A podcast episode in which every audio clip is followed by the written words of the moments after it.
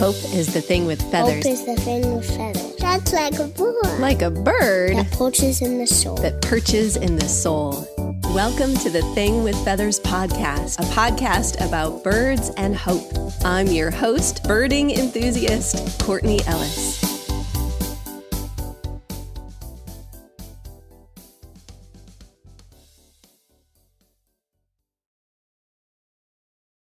Welcome back to the Thing with Feathers podcast. I'm Courtney Ellis. I am really excited to introduce our guest today. Frank Izaguirre is the editor of the American Birding Association's Birding Magazine. This is the best day of my month when I go to my mailbox and I get the Birding Magazine. This year they gave us stickers for the Bird of the Year, which I was just unbelievably excited about. My husband's like, You're like a toddler. I'm like, Yes, I am. He is also a PhD candidate at West Virginia University. He's writing a dissertation on the influence of field guides on environmental thinking. Frank, thank you for being here with us today. Thank you, Courtney. Thank you for that lovely introduction, and it's an honor. It's so good to have you. I, I enjoy the magazine so much. Tell me about how you got involved with the magazine. Tell our listeners who may have never picked up a copy all about birding. Yeah, how I got involved in the magazine. That's kind of an interesting journey. So, the other editor and the longtime editor of the magazine is from here in Pittsburgh. And because I live in Pittsburgh now, even though I'm not originally from here, and he lives in Colorado, he lives in Boulder, but he comes and he visits his family sometimes. And I was able to meet him. So I started a relationship with him. And eventually I I pitched an article to the magazine. Um, and like I really, really researched it um, maybe some listeners will remember it. Oh gosh, I wonder what year that ran. Maybe like 2013. That sounds about right. Uh, it was about I, I thought about what I, he might like and what was good for the magazine and something someone had never done.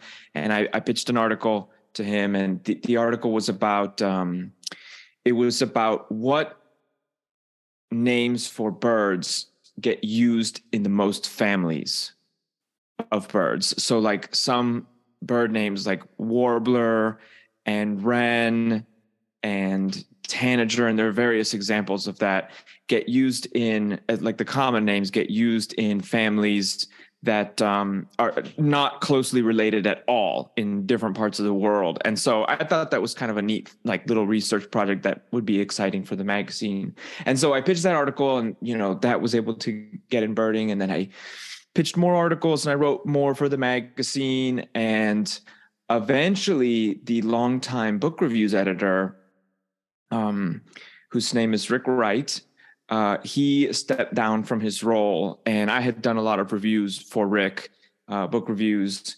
And then I was able to fill that role. So I became like a depart, like a column editor. And then eventually I was, you know, Ted is still editing the magazine as well. Um, and we and Michael Retter also edits a couple special issues of the magazine uh, per year.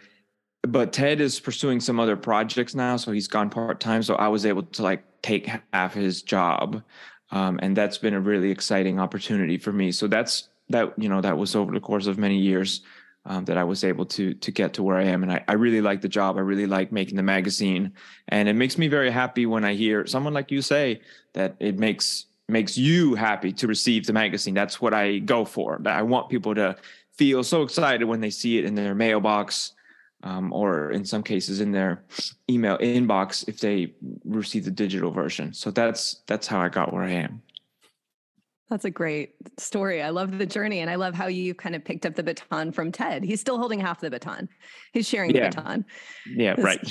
he does such wonderful work. And that is a really fascinating first article to pitch about the family names and how they get connected to those various birds. I find it interesting when there's a name for a bird on this side of the Atlantic and the other side of the Atlantic or in a different country that's a totally different kind of bird that we just right, right borrowed the name and we've decided no no this is a robin now and we're like well but it's it's not yeah really. robin is another good one yeah yeah exactly i mean so I, I just thought that would be fun i had never seen anything like that um, i it took me a long time to research it. It didn't take me that long to write it, but it was like I wanted to really get it right. Um, and so that was it was kind of like I was teaching at public school at that time, um, high school, uh, and uh, I had it, I did it during the summer, and I, it was kind of like it's just one article for a magazine, and it took me like most of my summer to do. I did that article. That's what I did that summer, and at that time, I was like, man, I don't know. That was like not the most efficient use of time just for one article, but I don't know. It was an investment that that kind of seems to have paid off for me. So I think I on a rational level was like mm, i don't mm, you're probably making a mistake here frank. But on some like deep deep um, sort of like felt way I, I knew it was like a good use of my time. So and it was just fun to do anyway. I like i i took out um, maybe this wasn't even the best methodology but i i have the print version the last print version of clements and i like really looked through the clements index. And i used some some online tools as well to like try to be really thorough.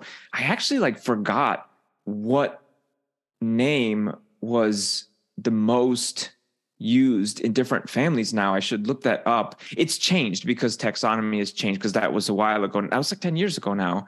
So some some of those tallies are no longer. I think Wren's it was tied. I think Wren's was one.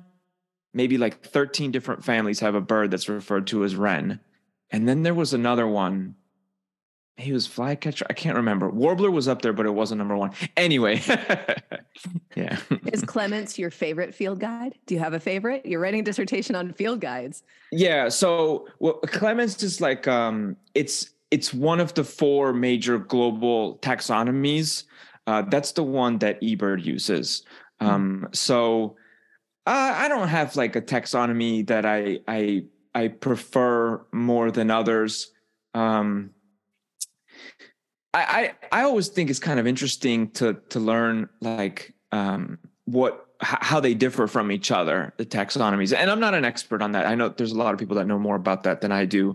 Um, some are like a little more conservation oriented, and so they might be more likely to, to like split a species um, a little a little before others do, and some are a little more conservative and keep species together for longer.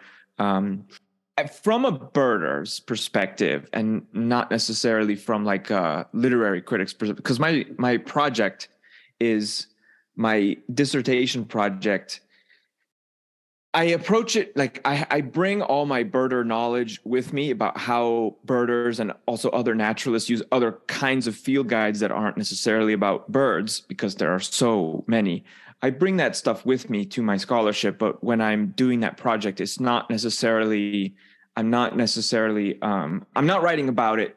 I'm writing about it mostly as like a literary critic. I'm using um, critical tools to analyze those books and what inf- the way they influence environmental thinking, as I call it. Um, so some of the ones that are most are my favorite are just ones that are very strange or unusual. Um, there's field guides for for everything. I, I, talk about this a lot in the dissertation. It's in the introduction because then I have to get into more um, depth uh, in the in the the heart of the the project. But like there are field guides for like houses and hot sauces, and not to mention like almost every living kind of being has some field guide representation. Now there are field guides for mosses and lichens and organisms that are much more difficult to identify in the field than than birds. Um, so I have so many favorites from a birder's perspective. I've always kind of been a nat a nat, a nat geo guide. That's kind of like just by coincidence. I I kind of like I don't even remember how I got my first Nat Geo. It literally might have been I was in my is in a Barnes and Nobles with my parents, and I just saw it and asked for it. That might have been how I became a like a Nat Geo um, faithful. But Nat, Nat Geo is one of, widely uh, considered one of the best field guides. And but you know I, I have Sibley and I look at Sibley too, and I have many. You know I have a lot, a lot of field guides. So yeah. I love that, and it's so easy to find that yellow spine of the Nat Geo. Like it's it's iconic. yeah, it has. Color. Yeah, it is. It is iconic, and it it's always nice to see it in the bookshelf too, um, and you know find some excuse to pull it down. For sure. I've found, uh, you know, I have young kids. You, you, you've shared with me, you've got a, a young child. The wonder that kids can experience with those, those beautiful glossy photos. My daughter's still a little young for that, but sometimes, like sometimes I have piles of magazine on my desk, unsurprisingly, and sometimes she'll like want to go through and look at them. But it's kind of funny because she is like most drawn to the advertisements.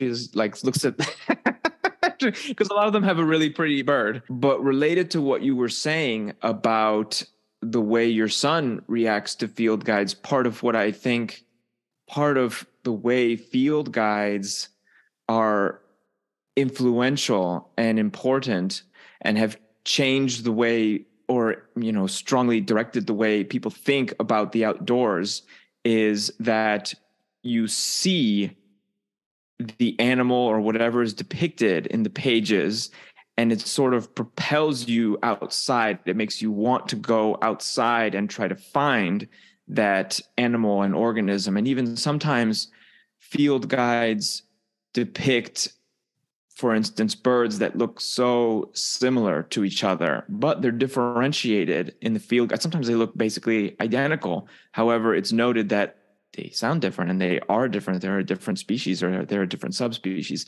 And that creates desire.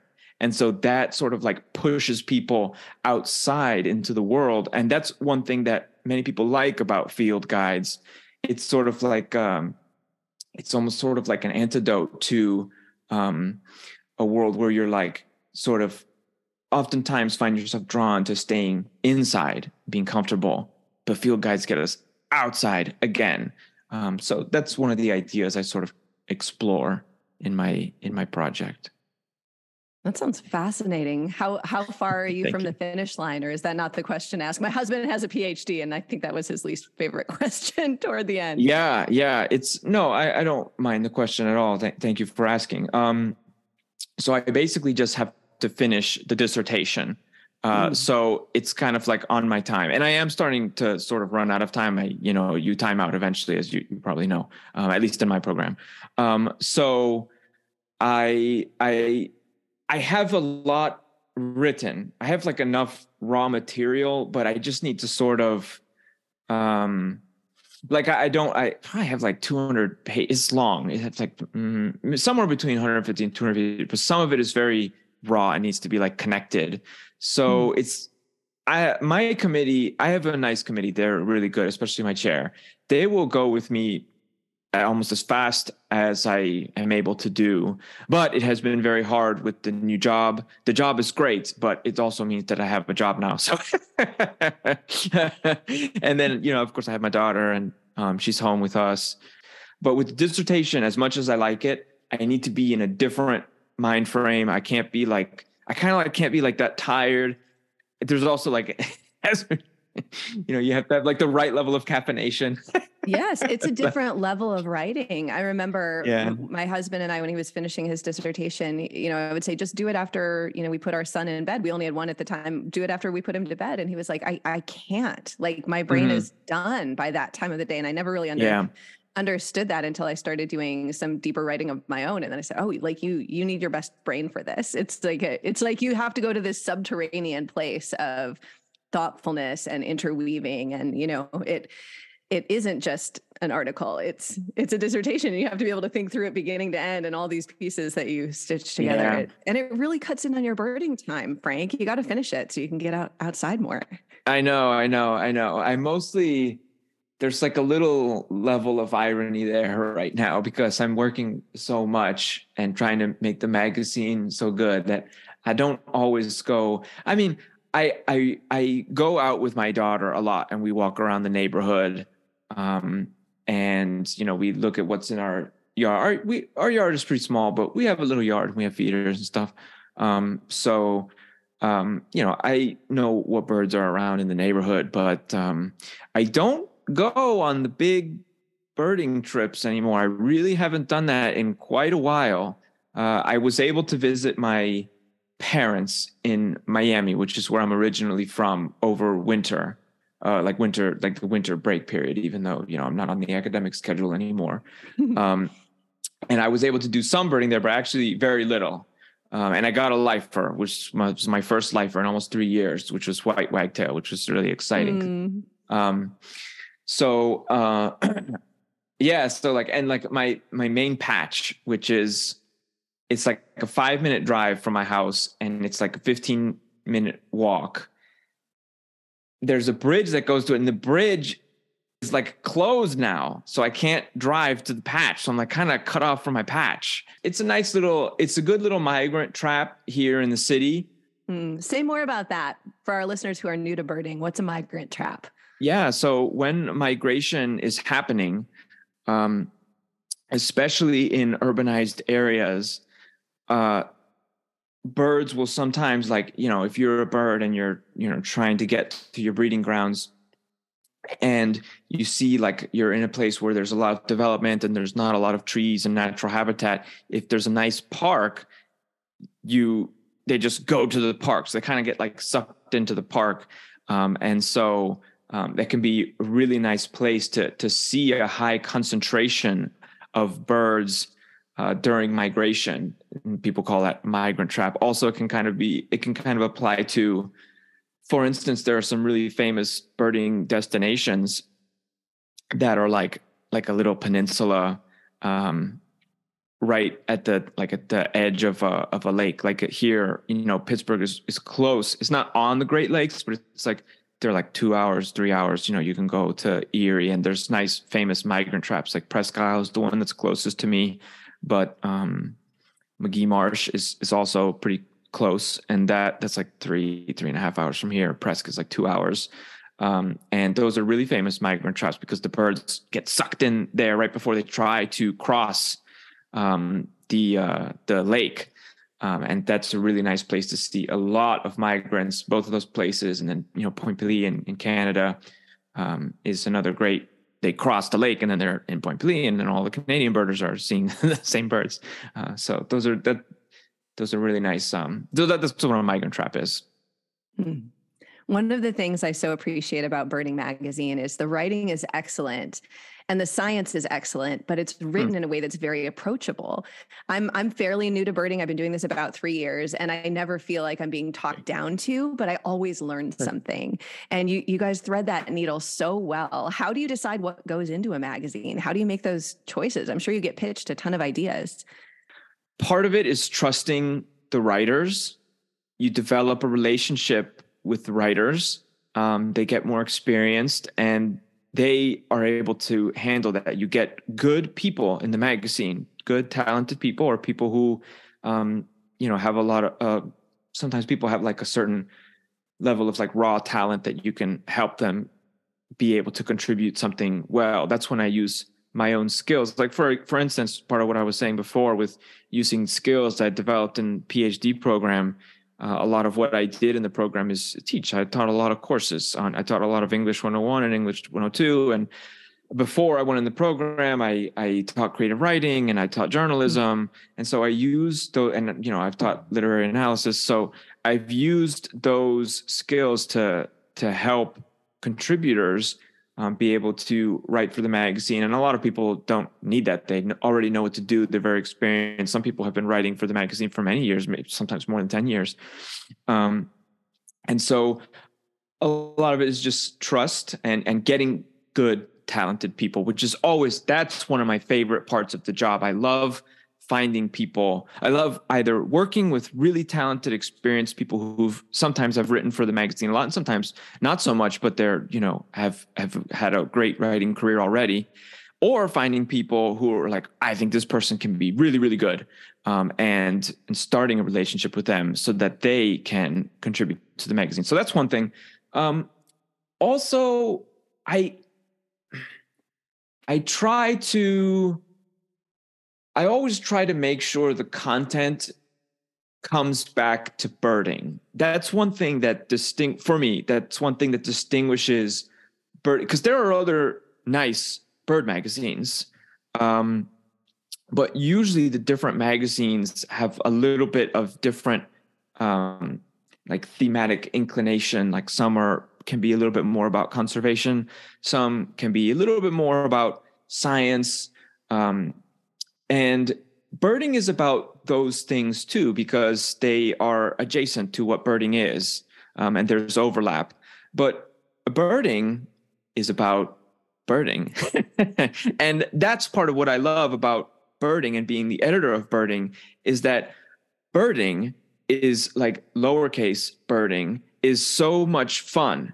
Birding is so fun. It's such a fun activity and it brings people so much joy. And that's what's really cool about um, the magazine is that I like to um, have run articles that are about they if they're about birding, then they're kind of about having fun.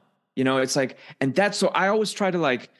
So, so sometimes it's possible to, like, you know, it, it you can have articles that become like much more technical or um you know m- maybe more focused on like i don't know like you know you could have an article that's more focused on like effective land management or something things that are like more directly about conservation. But i always try to make sure things swing back to birding because that's what's fun and that's what members what i think readers of the magazine expect. So that's another thing that i always try and keep in mind and it's it's just so great. It's so enjoyable for me um, because I just get to make sure people are are writing and reading about things about about birding and birding is just it's just such a great activity. It's so fun. It's so accessible. Um, you can travel so far to do it and enjoy it, and you can also just do it right outside, virtually at any time and any place.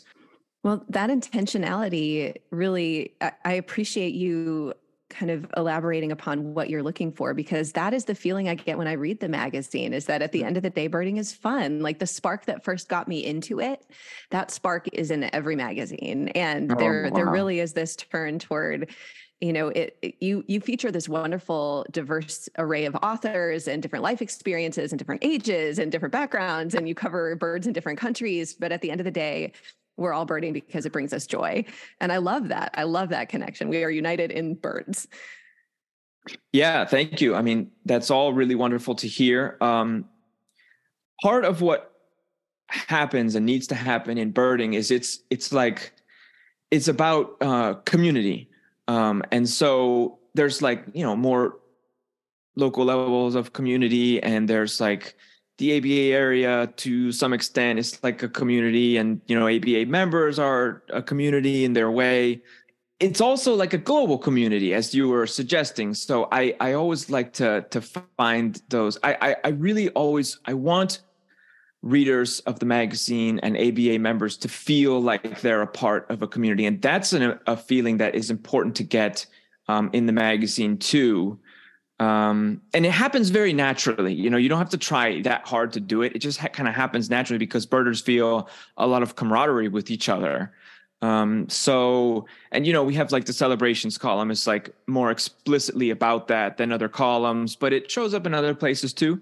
Um, you know, um, like uh, the executive director Nikki Belmonte has her column, uh, which is you know we recently renamed that. It's called Primary Thoughts now, which I, I think is a fun title. Um, and a lot of times she'll write about that in in that column.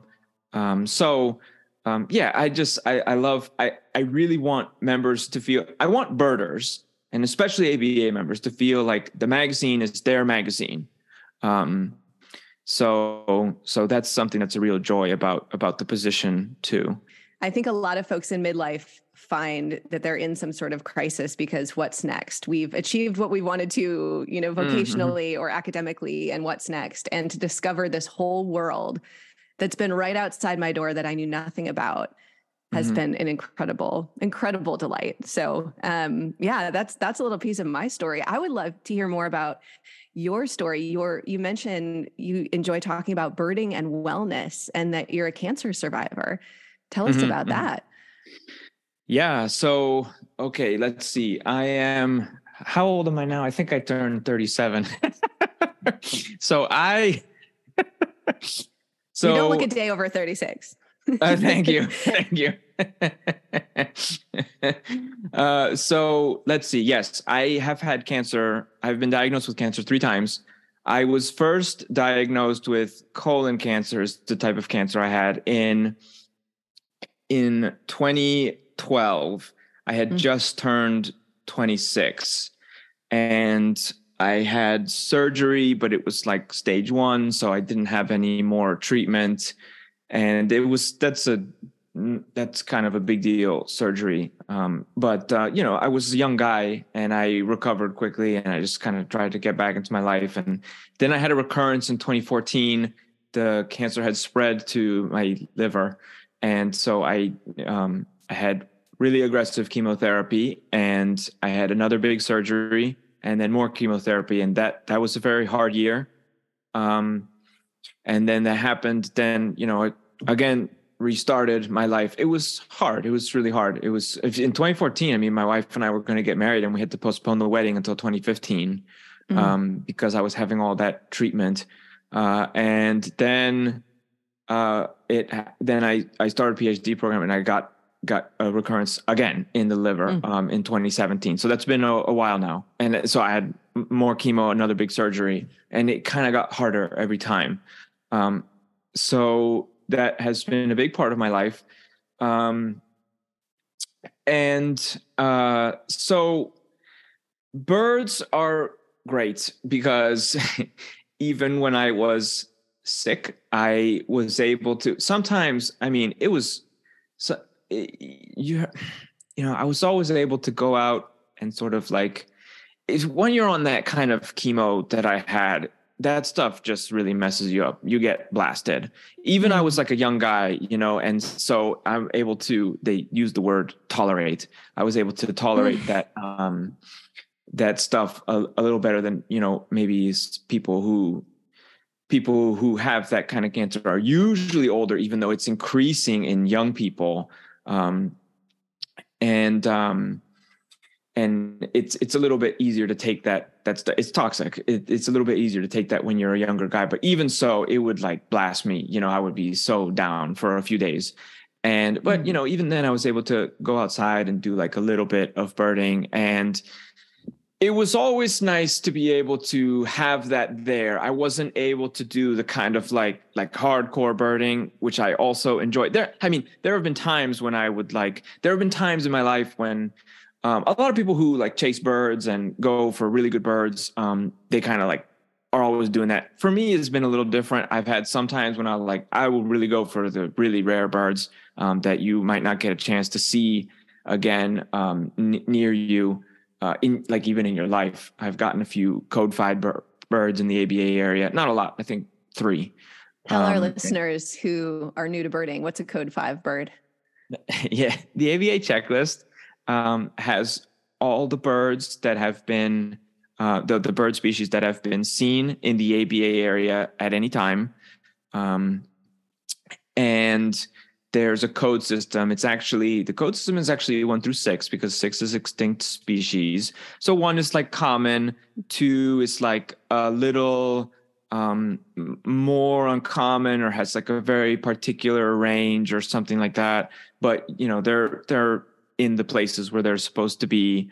And then three is like a few are seen um, every year, uh, but that's those are hard um, to find as like a birder and, and then four is like n- not seen every year. Um, maybe there'll be like one every few years, and then four, five, excuse me, five is like really, really, what is this bird doing here? Like this bird might not be um, seen again for decades in the ABA area.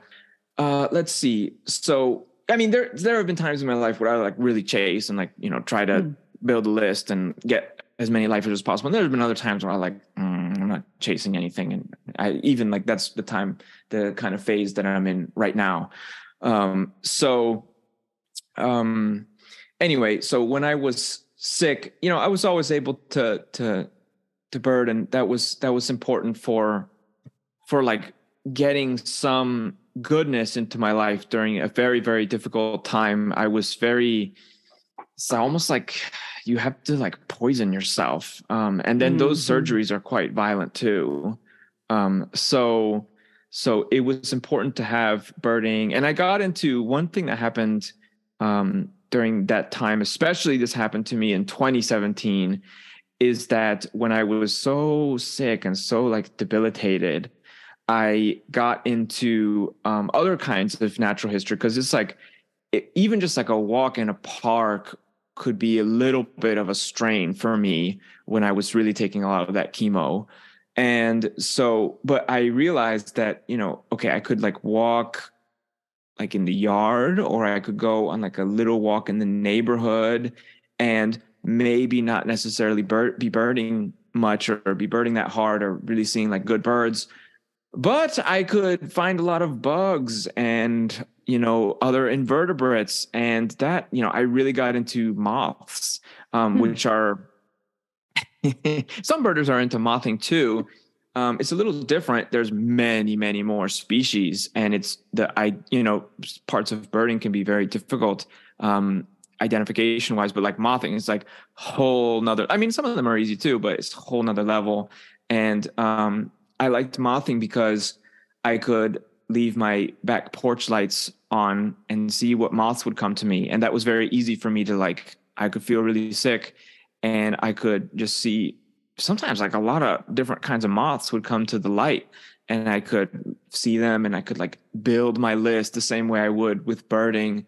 Um, and that was very gratifying. So I really liked that. And that was something that I gained and that I learned um, from when I was very sick and it changed my life.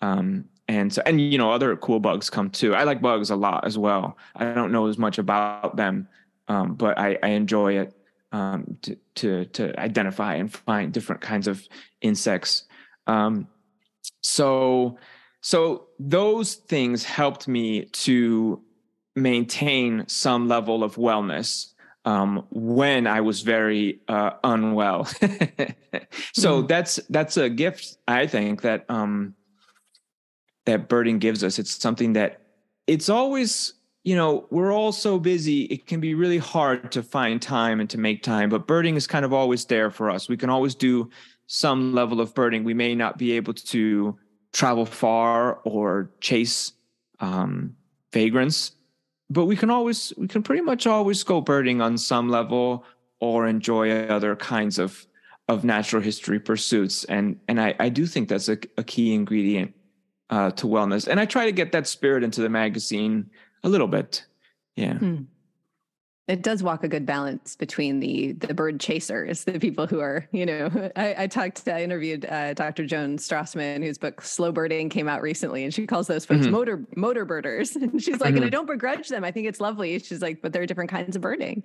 You're, and the magazine walks that balance between folks who are kind of on the hunt and chasing, and folks mm-hmm. who are enjoying the birds in the backyard. And and I do appreciate that both about the magazine and about the practice of birding in general. That there really is something for everyone and yeah. if if you can get near a window or drive to a park or you know just notice the grackles at the grocery store they're they're mm-hmm. everywhere mm-hmm. the birds are everywhere and and there's some there's something there to to walk with us in the the journey of wellness i'm so glad you're you're well today sounds like it's been quite a journey yeah, thank you. Thank you. Yeah, and a lot of birders, you know, a lot of birders like all those kinds of birding. I mean, you know, that like that like, you know, fast and furious, like sort of like, let's go, you know, let's let's let's, you know, let's wake up at 2 a.m. and drive five hours to be at the spot for like X good bird that's coming to feeders for like 15 minute window. Let you know, like that stuff, you know, it's not for everybody, but like that stuff is fun too, you know, like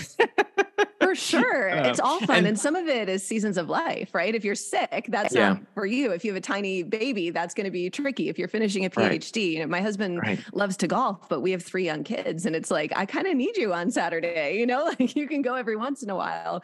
And so the birding can adapt to the season of life that we're in because it's all good. Yeah, that's right. That's right. Well, Frank, you were the the editor you mentioned of the the book section of the Birding magazine. What makes mm-hmm. a good bird book? There are so many different categories of books about birds and related to birds. What do you look for? What makes a good bird book? Yeah, so yeah, there are so many things that I could say about that. Um well, um so it depends what the there, so, so one thing that's that's really neat about that column is that the the book reviews column or the reviews column every now and then we review things that are not books that's something that um, Ted and I started doing when I became the reviews editor, and uh, I I got to write some cool reviews about things that weren't books. I reviewed a couple music albums once. I uh, my wife and I together reviewed um, the Wingspan franchise, which is a board game, and that was really cool. But anyway, Love for Wingspan. Love yeah, yeah, I, I I haven't played in a while. Um, That's because you have an almost two year old. right, but like that was we reviewed the four different like entries in the franchise up to that moment. So there was like the classic board game, there was the European expansion, um, there was the digital version of the classic board game, and then there was Australasia, and now I think there's Asia, and I don't know, maybe even something else. I haven't kept good track of that. Um, but uh, um, and and um, she's planning to do to do more. I think she's going to do like all the the continents except for presumably Antarctica. Elizabeth Hargrave is the the the person who who invented that game, uh, and we we interviewed her in the magazine. Um, okay, so anyway, let's see for the reviews column. What do we look for in a bird book? Um, so it depends. So one of the okay, what I was saying was one of the things that's um, nice about the reviews column is that we can review really different kinds of but even though all the books must have some connection to birds and ideally birding um, more specifically they can be really really different kinds of books like really different kinds of books. So um, you know there's a lot of nonfiction books sometimes like uh, collections of essays and memoirs, and then those are reviewed alongside field guides, which are actually a really different genre.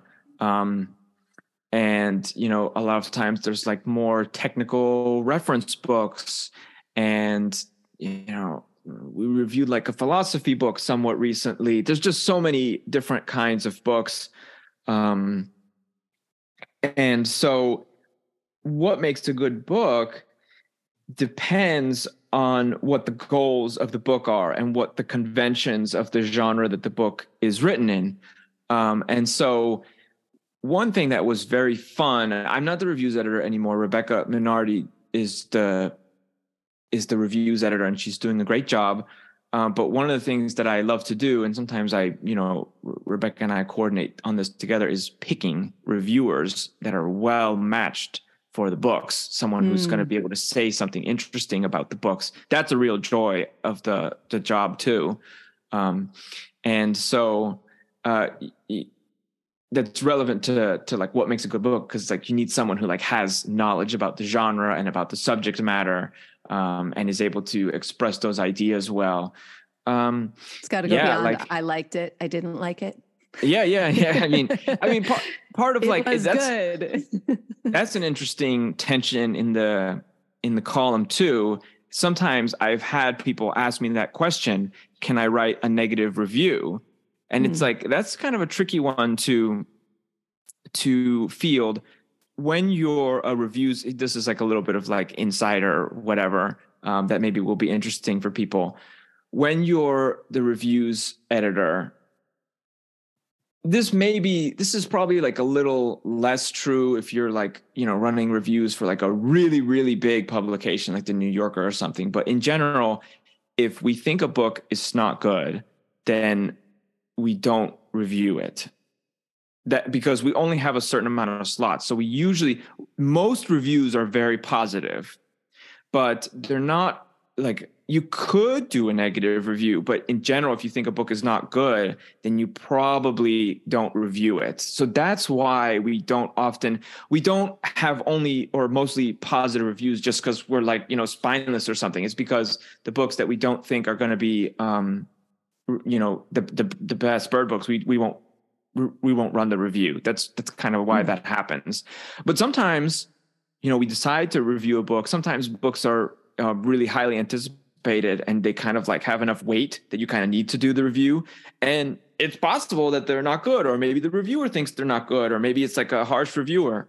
Um, and so um, sometimes we do run reviews that can be like a little critical. A lot of times like the, cla- kind of the classic setup that reviewers have is they're like say a bunch of good things then the penultimate paragraph will be like all that said, you know, this is kind of a problem. And then like the last paragraph will be like, However, it's a really great book. You know, it's like, and you know, there's a re- there's a reason. I, I, don't mean to be mean about that. I mean, I've probably written reviews like that too.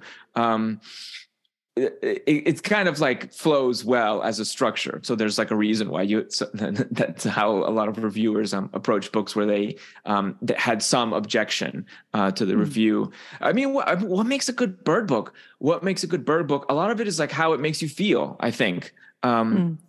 Um, if you like open a book and it just makes you happy um i guess i'm getting kind of like Kondo-esque about this. Like if it, if you have the the book and it just like brings you joy and it makes you happy like a, a lot of that is what makes a, a good bird book. Um mm. so um and their birders love books. Mo, you know that's not necessarily that unique to birding. Like a lot of hobbyists love the books that are about their hobby but like birders really love bird books and i've written about this when i've done my own reviews like birders really love they're very devoted to the bird books um uh, uh, uh, the, um, and there's like a lot there. I mean, when there's like a highly anticipated bird book coming out, birders get so excited about it. It's a really cool thing about um, the hobby, and that's one cool thing about the magazine is that we do these reviews that are like that's really like the place um, mm. for these kind of um, you know people anticipate these big books and like what are people going to say about them um, so i like mm. that a lot about birding because i am a, a book lover you know like i have in an english phd program and um, books are a very important part of birding culture so that's it's helped me in my career and uh, it's something that i enjoy very much i could talk about bird books forever I love it. I um, love it. I have always been a book nerd before I was a bird nerd, and the fact that those mm-hmm. two things overlap so beautifully is is a big part of the joy for me. If I can't get out, I can read about getting out. yeah. Yeah. Yeah. Yeah. Um, what kind of bird books do you like? I like all of them. yeah, yeah, yeah.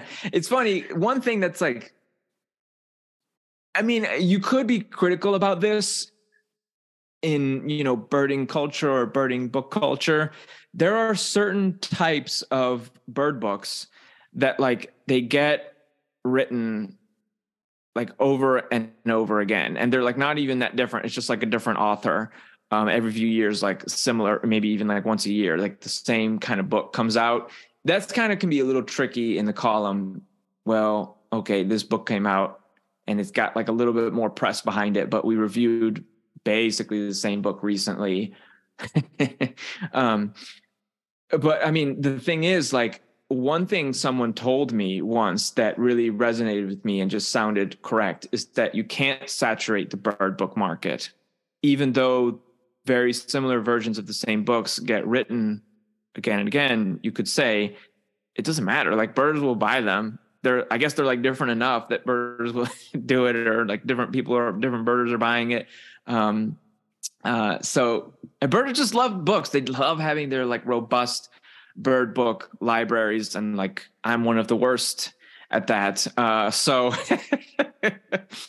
um, yeah, yeah, it's great. It's a it's a great part of birding culture. And there are new birders coming in all the time. So if mm-hmm. someone's picking up your magazine for the very first time and they don't know that you reviewed a similar book two years ago because they're new. That's true. Yeah, so that's true. Yeah, I love I love to see how much the hobby is growing, and I think it it the pandemic really kickstarted it. But I was talking to someone from Cornell Labs, and they said, you know, it's continuing. Like we thought we'd kind of see it drop off when people could go back to movie theaters and travel and things like mm-hmm. that. But it really it's continuing to grow, and I think that's a hopeful hopeful sign for the birds and for the health of the planet and and for all of us. Yeah, yeah, yeah. Um, oh gosh, I was just gonna say something. I had another thought about the books, but it escaped me. Oh, yes. So, one thing that I started, this was an innovation that I made when I was the reviews editor, is you may recall in the magazine, there's the reviews of books, but there's also the Bird Book Bulletin. Mm-hmm. And that was mm-hmm. something I started doing because I wanted there to be there's so many interesting bird books that come out. Like a bird book is like mm, bird books, raw, they're just coming out, coming out all the time. It's impossible for the reviews column to keep up with them all.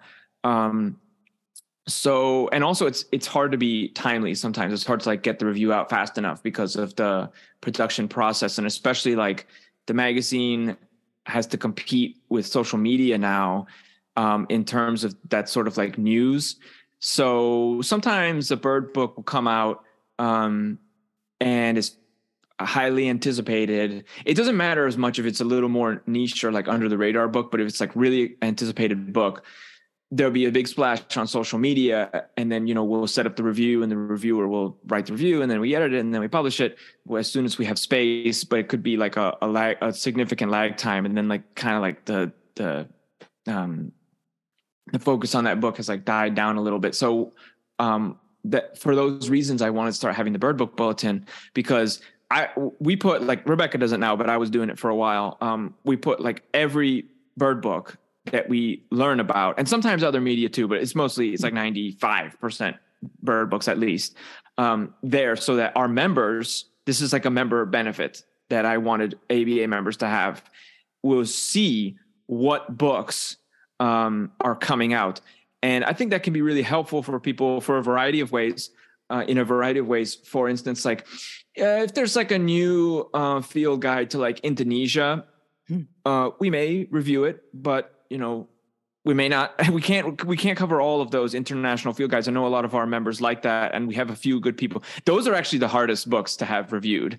Um, Interesting. But they're like some of the most. Um, they're the ones a lot of our members want the most to have hmm. reviewed. Mm. Uh, so we have to kind of.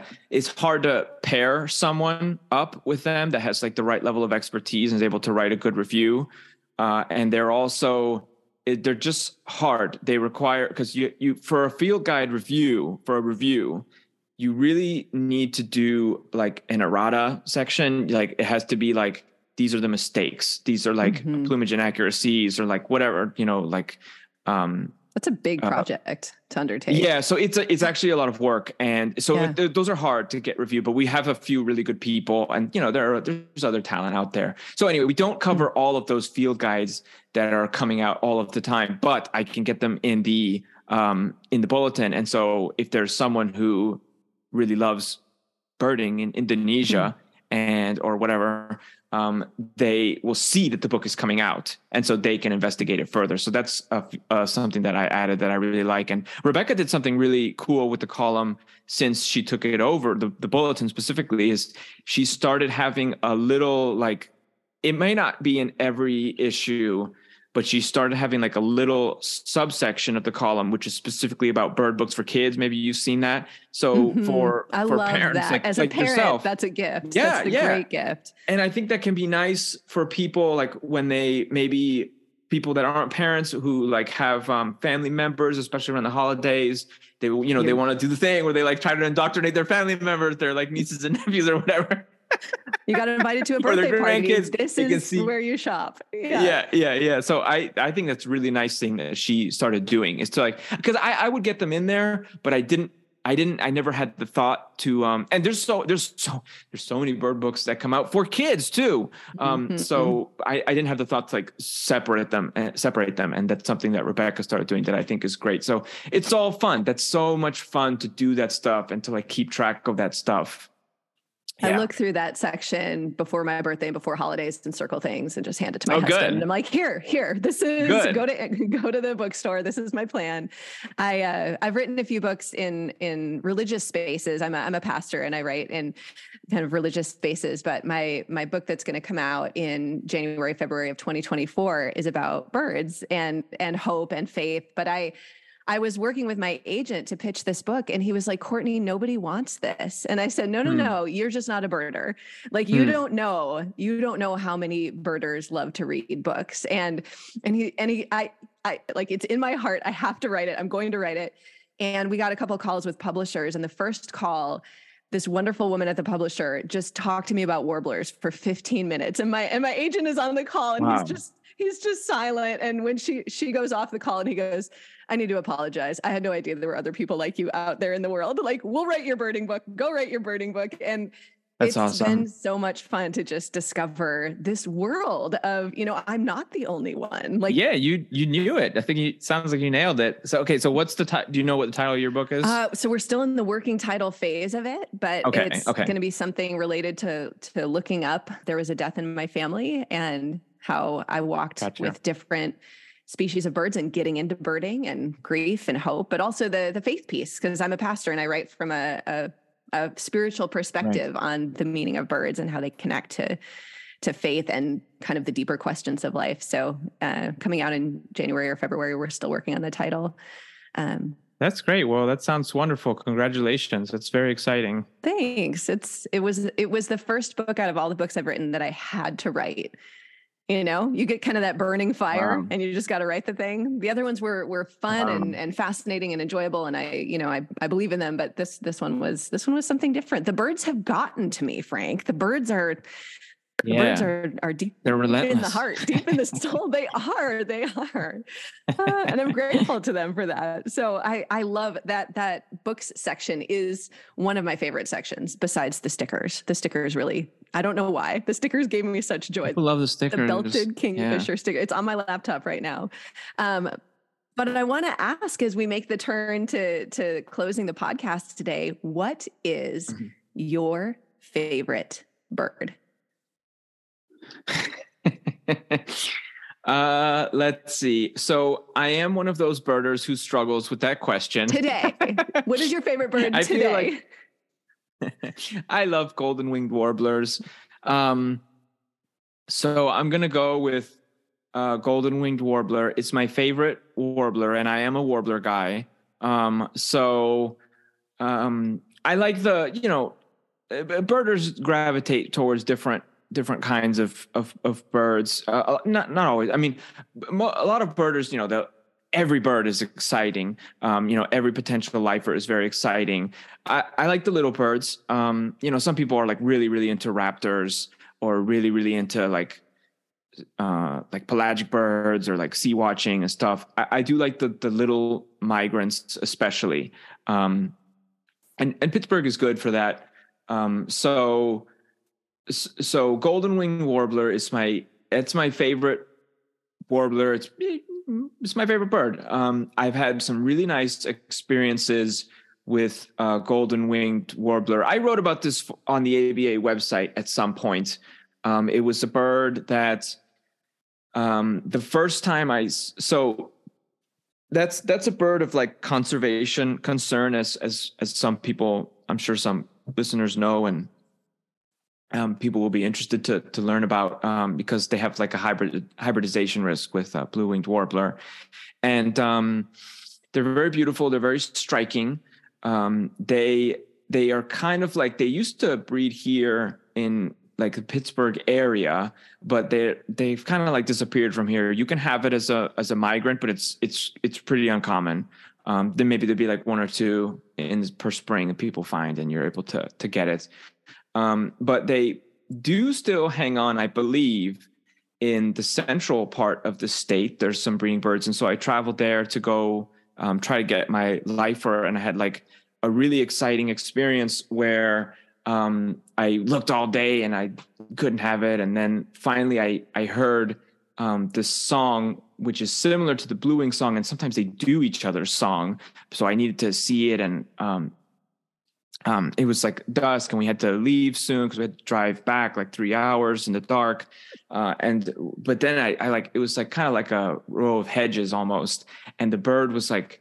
I saw the bird. I was, oh, there it is. And, uh, you know, that was so exciting just by itself, but it kept coming toward me, um, the golden winged warbler. Mm. And it was like hopping toward me, which is like kind of an unusual behavior. And then it like stopped, like almost right in front of me. Like I had a big um, um, zoom lens on, like a telephoto lens, and I was trying to take the photos, but I had to like back up because it was so close to me. It was just kind of like there, and it was like in the bushes, and I got some really nice photos. Mhm.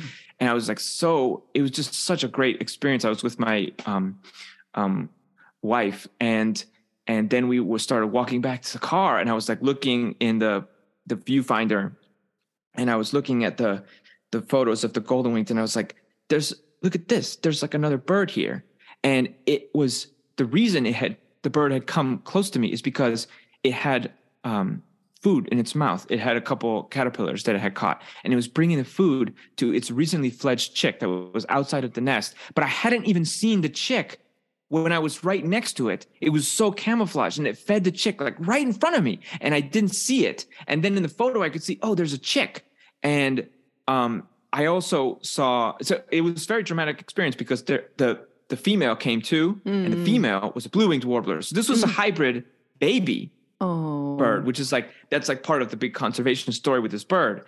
Um, and so I we walked back and I looked where we were. I tried to figure out where we had been standing, and eventually I saw the chick right there. Mm. Um, and it was just like, wow, like I had been standing right next to this chick. Uh, and I didn't even see it. It was fledgling. It was like recently fledged. Yeah. Um, and it was, you know, so that was just an incredible experience. And I've had other really great experiences with that bird. I when my wife and I um, we did our honeymoon uh, in Costa Rica, and I saw one um, like just like in the rainforest because mm. in they passed through um, Costa Rica in March, uh, and uh, uh, in because that's like you know they're early. That's like when migration is good in Costa Rica because it's like earlier, mm. of course. And so I was like in the rainforest. Bird I didn't see it that well.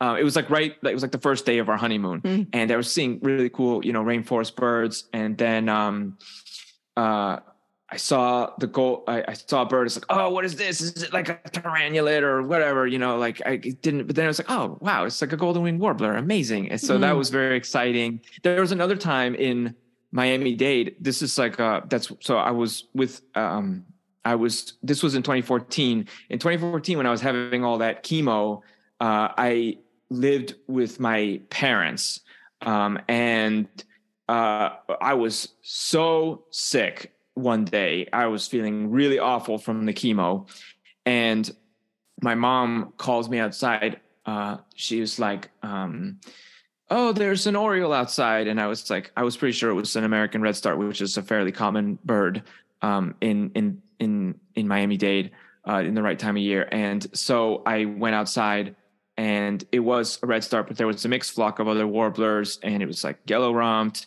and um, you know palm and stuff like that, and black and white. And then I saw one. I didn't have I didn't take my bins out, and I really must emphasize that I felt very bad.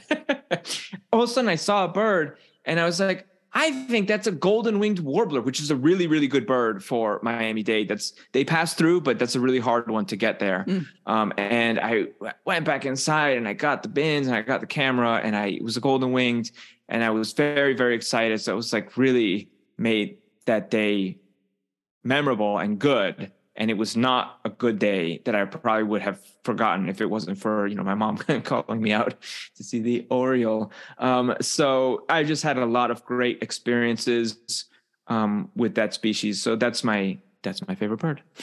Those stories are magic. That stuff happens all the time in birding. That's why people love birding. There's always those little magical discoveries that people make. You know, people love finding a lifer that's like a very concrete, sort of like measurable thing that you can do. But um, there's other kinds of smaller discoveries like that yeah. um, that people are constantly making in birding. That's part of what makes birding so addictive and fun. And um, yeah, yeah, Absolutely. I have not yet seen a golden winged warbler. So the first time I see one, I will I will think of you and Birding Magazine and all of the all of the the magic that it brings. Frank, how can our listeners connect with you? Where can they find the magazine? How can they how can they follow your exploits? You're a delight on social media. Oh, thank you. thank you. Okay, um so the Birding Magazine is the flagship publication of the American Birding Association, you can go to aba.org and you can join the ABA, and then you will receive Birding Magazine eight times a year. Um, three of those issues are edited by me, and three by Ted, and two special issues by Michael Retter, Ted Floyd, and Michael Retter. And um, and it's a really great magazine. I'm very proud of the work that I do, and I hope all ABA members enjoy it. And I always welcome feedback on the magazine. That's something that I very, very much appreciate. Um, so I invite people who are not members to um, join the organization and receive the magazine uh, and let me know what you think about it. Um, that means a lot to me. And uh, let's see, in terms of me specifically, my Twitter, my my social media handles are usually Bird is Life. So it's you know Bird B I R D, and then it's is I Z, like my last name Izaguirre, and then L I F E. Um, so you can follow me. I'm most active on Twitter. Uh, I'm also on Instagram. Um, and so, yeah, those are the ways to connect with me. Perfect. I'll link to all that in the show notes. And I I just I encourage everyone to check out the ABA, whether or not you subscribe. They do wonderful work. They have a great code of birding ethics that if you're just getting started in birding, it's a really great thing to read and think about respecting habitats and, you know, not encroaching on birds that are endangered and giving them their space and things like that. That when I was brand new, I thought, oh, I should know this. Like I I hadn't thought this through, but this is this is very helpful. They do wonderful work. Frank, thank you so much for the gift of your time. You are you have a lot of balls in the air, and I, I appreciate that you gave us the gift of this hour. Well, thank you so much, Courtney. It was really a joy to be on the show, and I wish you you know much success with the book um, and all your other projects. Thank you so much for having me. I really appreciate it, and I'm honored.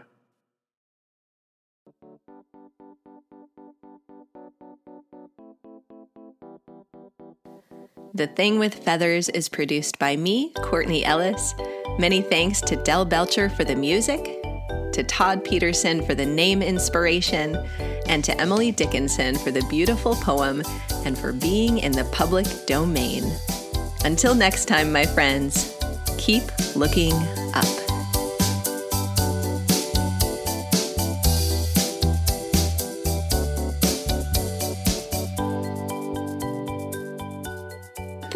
Your soul?